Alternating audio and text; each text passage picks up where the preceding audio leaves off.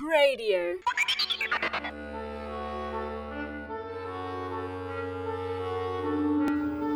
Foolish Wisdom with Bernard Toutounji. Are you a gossip? If there is one thing human beings like to do, it is talk. We talk about ideas, we talk about facts, we talk about ourselves, and we talk about others. But arguably, many of us seem most interested in talking about others.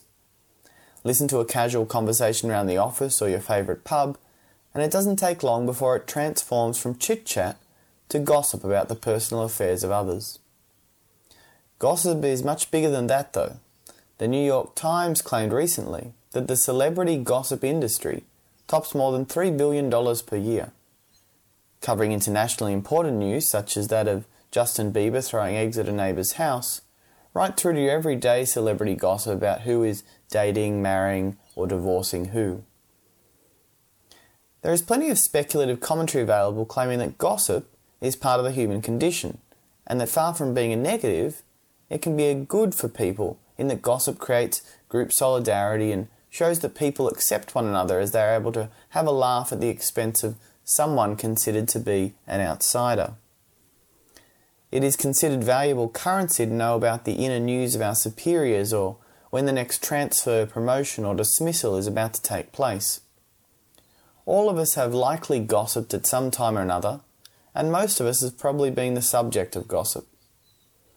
Of course, not every conversation about another person behind their back is severely problematic, but as a society we have far too much interest in observing and commentating on the faults of others, as we perceive them anyway.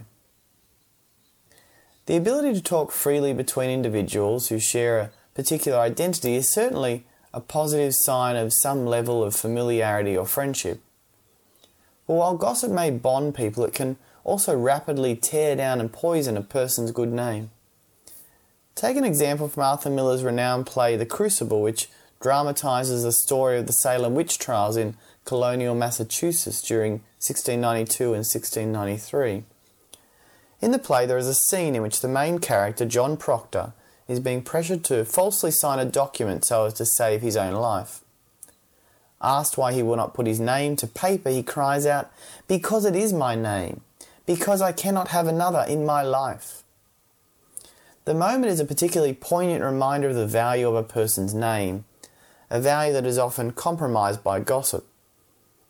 Whether it be the true or alleged faults of a co worker, politician, or celebrity, it is rarely needed for us to disclose them to a wider audience.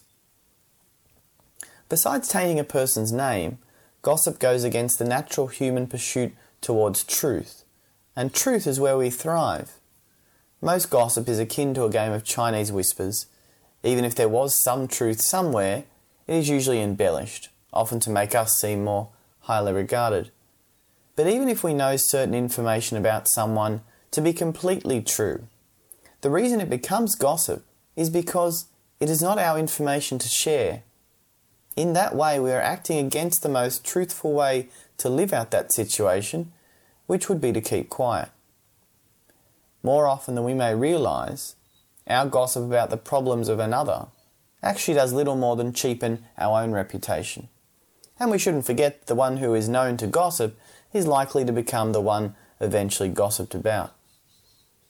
What is most sad about gossip is that many of us seem more interested in who is about to win the latest Oscar or what sports star has a broken leg rather than paying attention to a family member's marriage that is in need of help or that friend who has been suffering bouts of depression.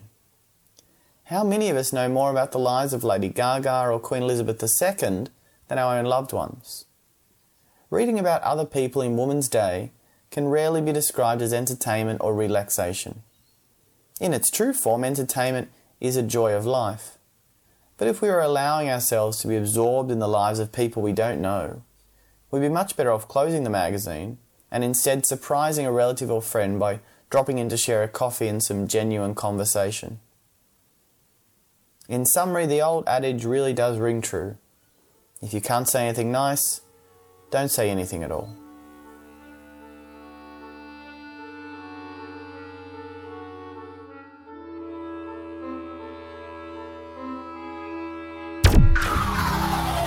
faithradio.org.au